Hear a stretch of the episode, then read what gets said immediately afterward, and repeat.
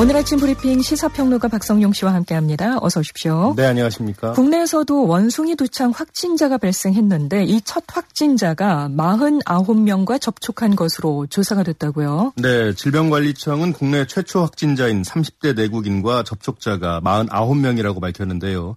이 지난 21일 이 확진자가 독일에서 귀국한 당시 여객기와 함께 탑승한 승객과 승무원 등입니다.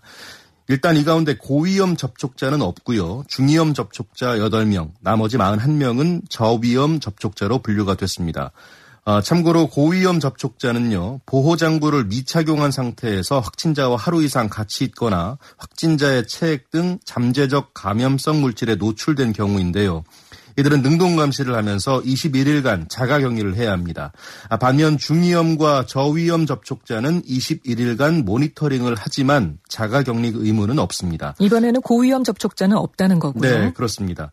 질병관리청은 향후에 해외 유입 외에 지역사회에서 감염된 환자가 나올 경우가 발생할 수 있지만 이 전파 위험이 코로나와 비교해서 상대적으로 낮기 때문에 지나치게 우려할 필요는 없다고 설명했습니다. 자, 이런 가운데 세계보건기구 WHO가 긴급 회의를 열었습니다. 원숭이 두창을 국제적 공중보건 비상사태로 선포할지를 검토하기 위한 논의에 들어갔다고요? 네. 공중보건 비상사태는 세계적으로 유행하는 질병과 관련해서 WHO가 발령하는 최고 수준의 경보 단계인데요. 이 앞서 WHO는 지난 2020년 1월에 코로나19 공중보건 비상사태를 발령한 바 있습니다. 아, 긴급회의에서 논의된 결과는요, 거브러여수스 사무총장에게 권고된 뒤에 최종 결정이 내려지게 됩니다. WHO는 또 이 바이러스의 기원이 불분명한 만큼 원숭이 두창의 새로운 명칭도 조만간 발표할 예정입니다. 네. 장마가 시작되면서 어제 중부지방을 중심으로 전국 곳곳에 굵은 빗줄기가 쏟아졌어요. 예. 정말 비가 어, 퍼붓는다 싶은 느낌이 들 정도로 예, 네, 많이. 왔는데요. 일단 뭐 강한 비는 오늘 오전 중에 그칠 거라고는 하는데 또 예. 남쪽으로는 제주도로는 오늘 또 비가 온다고 하죠. 네, 그렇습니다. 이번 장맛비는 수도권과 강원 영서를 중심으로 내렸는데요. 서울에만 120mm가 넘는 비가 왔고요. 특히 경기 가평과 장흥면, 내촌면, 그리고 남이섬에는 170mm 이상의 비가 쏟아졌습니다. 아, 5시 현재 일부 전라권, 경상권, 강원 남부와 어, 제주에 여전히 호우특보가 내려진 상황이고요. 이번 비는 일단 오늘 오전에 제주와 남해안을 제외하고 대부분 그칠 것으로 예상됩니다. 이번 비로 곳곳에서 피해도 발생했는데요. 의정부에서는 차량 침수 사고가 발생했고요. 서울 동대문구 장안평역 인근에서는 땅 꺼짐 사고로 보행자 3명이 경상을 입었습니다. 이 밖에 서울 당산 나들목에서는 도로 침수 한 건이 발생해서 조치에 나섰고요. 아, 그리고 이번 비로 가뭄은 해소되겠지만 많은 비로 토사 유출이나 산사태 우려가 있는데요. 대비가 필요하겠습니다. 네. 오늘 비가 그친 뒤에는 이제 폭염이 찾아오겠고요. 주말 동안에 충청과 남부지방을 중심으로 30도 이상의 무더운 날씨가 예보됐습니다. 아, 그리고 다음 주 초에 중부지방에 다시 한번 장맛비가 쏟아지겠습니다. 네, 비 피해 입지 않도록 대비 철저히 하겠습니다. 경기 둔화 우려가 커지면서 원달러 환율이 거의 13년 만에 처음으로 1,300원을 넘어섰습니다. 금융당국은 비상 대응을 강화하기로 했죠. 네, 그렇습니다. 원달러 환율이 결국 1달러에 1,300원 선을 넘어섰는데요. 장 초반부터 오름세를 보인 끝에 하루 전보다 4.5원 오른 1,301.8원의 거래를 마쳤습니다. 원달러 환율이 1,300원을 돌파한 건 지난 2009년 7월 이후에 12년 11개월 만인데요. 고물가 그리고 이에 따른 기준금리 인상으로 경기 침체 우려가 커진 게 안전자산 선호 심리에 불을 붙였다는 분석입니다. 예, 특히 앞서 제롬 파월 미국 연방준비제도 의장이 이런 발언을 했죠. 인플레이션 하락이 인플레이션이 하락한다는 강력한 증거를 찾을 때까지 금리를 계속 인상할 것이라고 했고요. 특히 처음으로 이 경기 침체 가능성을 인정하는 발언을 하기, 하기도 했는데요. 네. 아, 미국의 빨라진 기준금리 인상에다 연준 의장의 이런 발언이 글로벌 시- 금융시장에 영향을 미친 것으로 풀이됩니다. 아, 이에 따라서 전 세계 이 금융시장이 충격을 받고 있는데요. 이렇게 금융시장이 불안이 이어지자 우리 금융당국도 비상이 걸렸습니다. 우선 기존의 점검 회의를 대응 태스크포스로 확대 개편해서 대응 점검 체계를 더욱 강화하기로 했습니다. 네. 고용노동부가 노동시장 개혁 추진 방안을 발표했습니다. 향후 추진 과정에서 적자는 진통이 예상되죠? 네. 노동부가 현재 주 12시간으로 규정된 연장 근로 시간의 한도를 월 단위로 관리하는 방안을 검토하겠다고 밝혔는데요.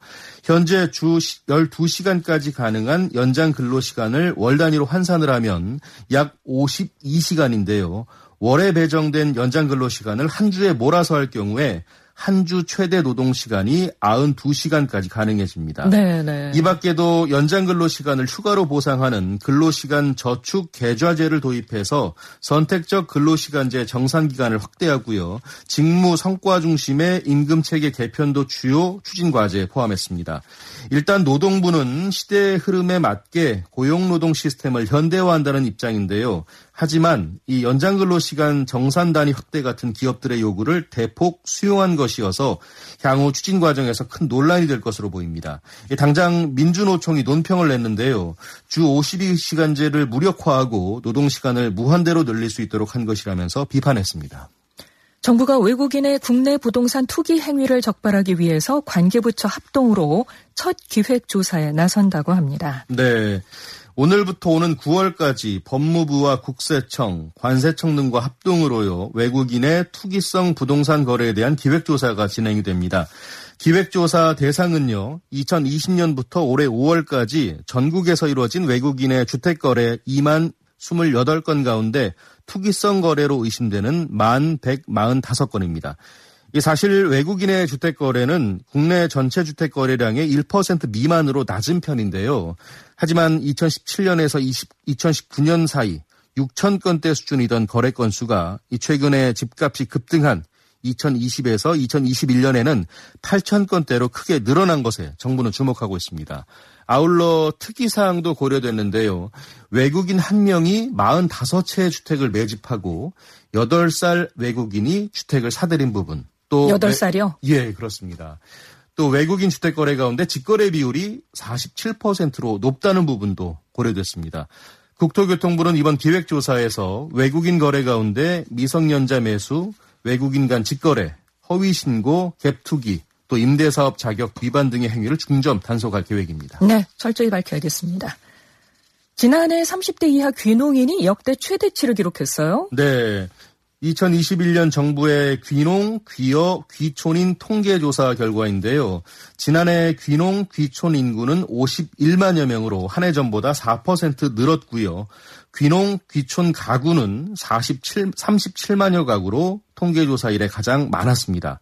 특히 30대 이하가 눈에 띄는데요. 30대 이하 귀농 귀촌 인구는 23만여 명으로 전체의 45%나 차지했습니다. 특히 30대 이하 귀농인은 1,500여 명으로 역대 최대를 기록했습니다. 어, 이 같은 귀농 귀촌 인구의 증가는 코로나 장기화에 따른 사회 경제적 여파 그리고 도시주택 가격 등이 복합적으로 작용한 결과로 농식품부는 분석했습니다. 한편 지난해 귀여인은 모두 1,200여 명이었는데요. 한 해 전보다 25% 늘었습니다. 귀여인의 평균 연령은 참고로 52.7세였습니다. 네. 보이스피싱 범죄를 근절하기 위해서 정부 합동수사단이 출범한다고 합니다. 네. 보이스피싱 범죄는 지난 2006년 국내에서 처음 신고됐는데요. 지난해 피해액이 7,500억 원 이상으로 최근 5년 사이에 5천억 원 넘게 크게 늘었습니다. 하지만 검거된 가담자 숫자는 2017년에 2만 5천여 명에서 2019년에 4만 8천여 명으로 늘었다가요. 2020년에는 3만 9천여 명, 그리고 지난해에는 2만 6천여 명으로 줄어들었습니다. 그러니까 급증하는 피해를 수사 역량이 따라잡지 못하는 셈입니다. 이에 대검찰청이 경찰청, 금융위원회, 금융감독원, 방송통신위원회 같은 유관기관과 함께요. 이 보이스피싱 범죄 정부 합동수사단을 설치해 운영 운영을 시작하기로 했습니다. 합동수사단은 5개 이상의 검사실과 경찰 수사팀, 금감원, 국세청, 관세청 등이 참여한 금융수사 협력팀으로 구성되고요. 1년 운영한 뒤에 추후 운영 방향을 결정할 방침입니다.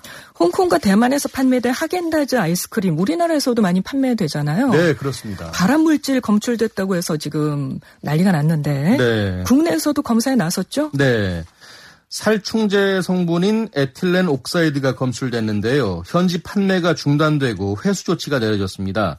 이 에틸렌 옥사이드는 1급 발암물질인데요. 주로 농산물이나 식품을 살균 또는 세척하는 과정에서 나옵니다. 살충제 성분이 나온 제품은 하겐다즈의 바닐라 맛 파인트와 업소용 대용량 두 제품인데요. 모두 프랑스산입니다. 우리 식품의약품안전처도 이 하겐다즈에 대한 검사를 실시하기로 했고요. 통관 단계에서 사전에 제품을 검수할 계획입니다. 다만 홍콩에서 검출된 유해 물질의 양이 국내 기준치 이하라고 설명했는데요. 홍콩의 에틸렌 옥사이드 검출량 기준이 우리 우리나라보다 엄격해서 국내에 들어왔다면 문제가 없다고 판단했을 것이라는 설명입니다.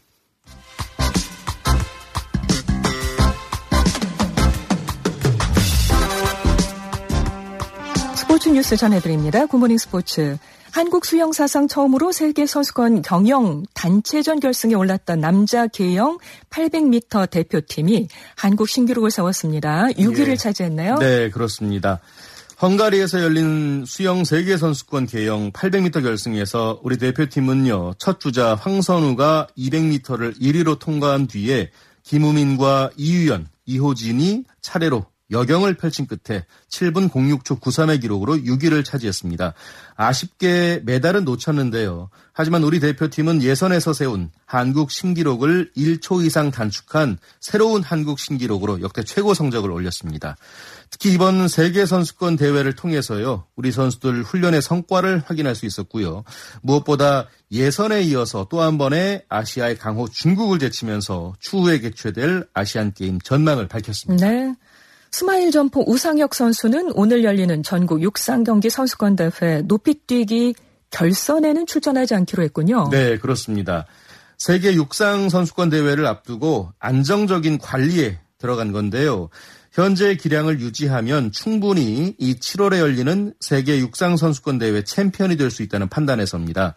앞서 우상혁은 그제 전국 육상 경기 선수권 대회 남자 10종 경기 높이뛰기에 번외 선수로 출전해서 2m 20을 기록했는데요.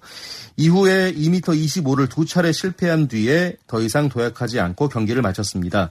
무리할 필요가 없다고 판단을 한 겁니다. 이게 보시는 분들 입장에서는 무슨 부상을 입었나 네. 깜짝 놀라실 수 있잖아요. 네, 그렇습니다. 그런 뭐 부상이라든지 어떤 나쁜 내용 때문이 아니라 예. 다음 경기를 대비하기 위한 거다 이런 얘기인 거죠. 예, 일단 무리할 필요는 없다. 예. 네네. 자 우상혁은 경기 뒤에 세계 육상 선수권 대비를 위해서 컨디션 유지가 가장 중요하다고 했고요. 세계 선수권 예선 차원에서 경기를 마쳤다고 소감을 전했습니다. 자 그럼 우리는 다음 경기를 지켜봐야 되겠네요. 그렇습니다. 네 기대해 봅니다. 지금까지 시사평론가 박성용 씨 고맙습니다. 고맙습니다.